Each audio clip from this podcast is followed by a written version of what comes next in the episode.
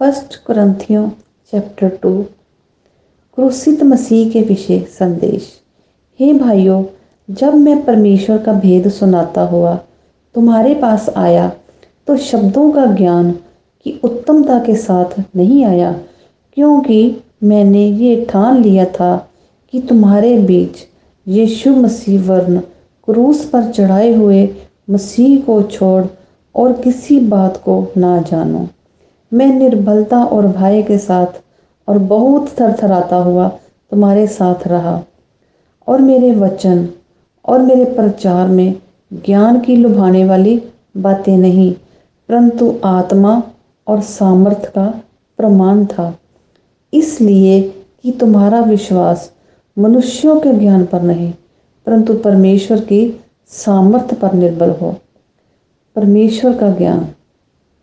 फिर भी सिद्ध लोगों में हम ज्ञान सुनाते हैं, परंतु इस संसार का और इस संसार के नाश होने वाले हाकिमों का ज्ञान नहीं। वह परंतु हम, परमेश्वर का वह गुप्त ज्ञान भेद की रीति पर बताते हैं, जिसे परमेश्वर ने सनातन से हमारे महिमा के लिए ठहराया, जिसे इस संसार के हाकिमों में से किसी ने नहीं जाना, क्योंकि यदि वह जानते तो तेजोमय प्रभु को क्रूस पर ना चढ़ाते, परंतु जैसा लिखा है, जो बातें आँख ने नहीं देखी और कान ने नहीं सुनी, और जो बातें मनुष्य के चित्त में नहीं चढ़ी, वह ही हैं जो परमेश्वर ने अपने प्रेम रखने वालों के लिए तैयार की हैं।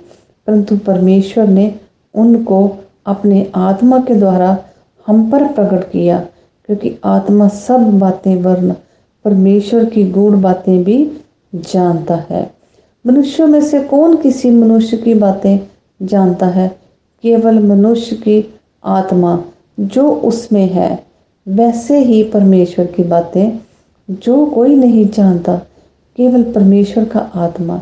परंतु हमने संसार की आत्मा नहीं, परंतु वह आत्मा पाया है जो परमेश्वर की ओर से है कि हम उन बातों को जाने जो परमेश्वर ने हमें दी हैं, जिनको हम मनुष्यों के ज्ञान की सिखाई हुई बातों में नहीं, परंतु आत्मा की सिखाई हुई बातों में आत्मिक बातें, आत्मिक बातों से मिला मिलाकर सुनाते हैं।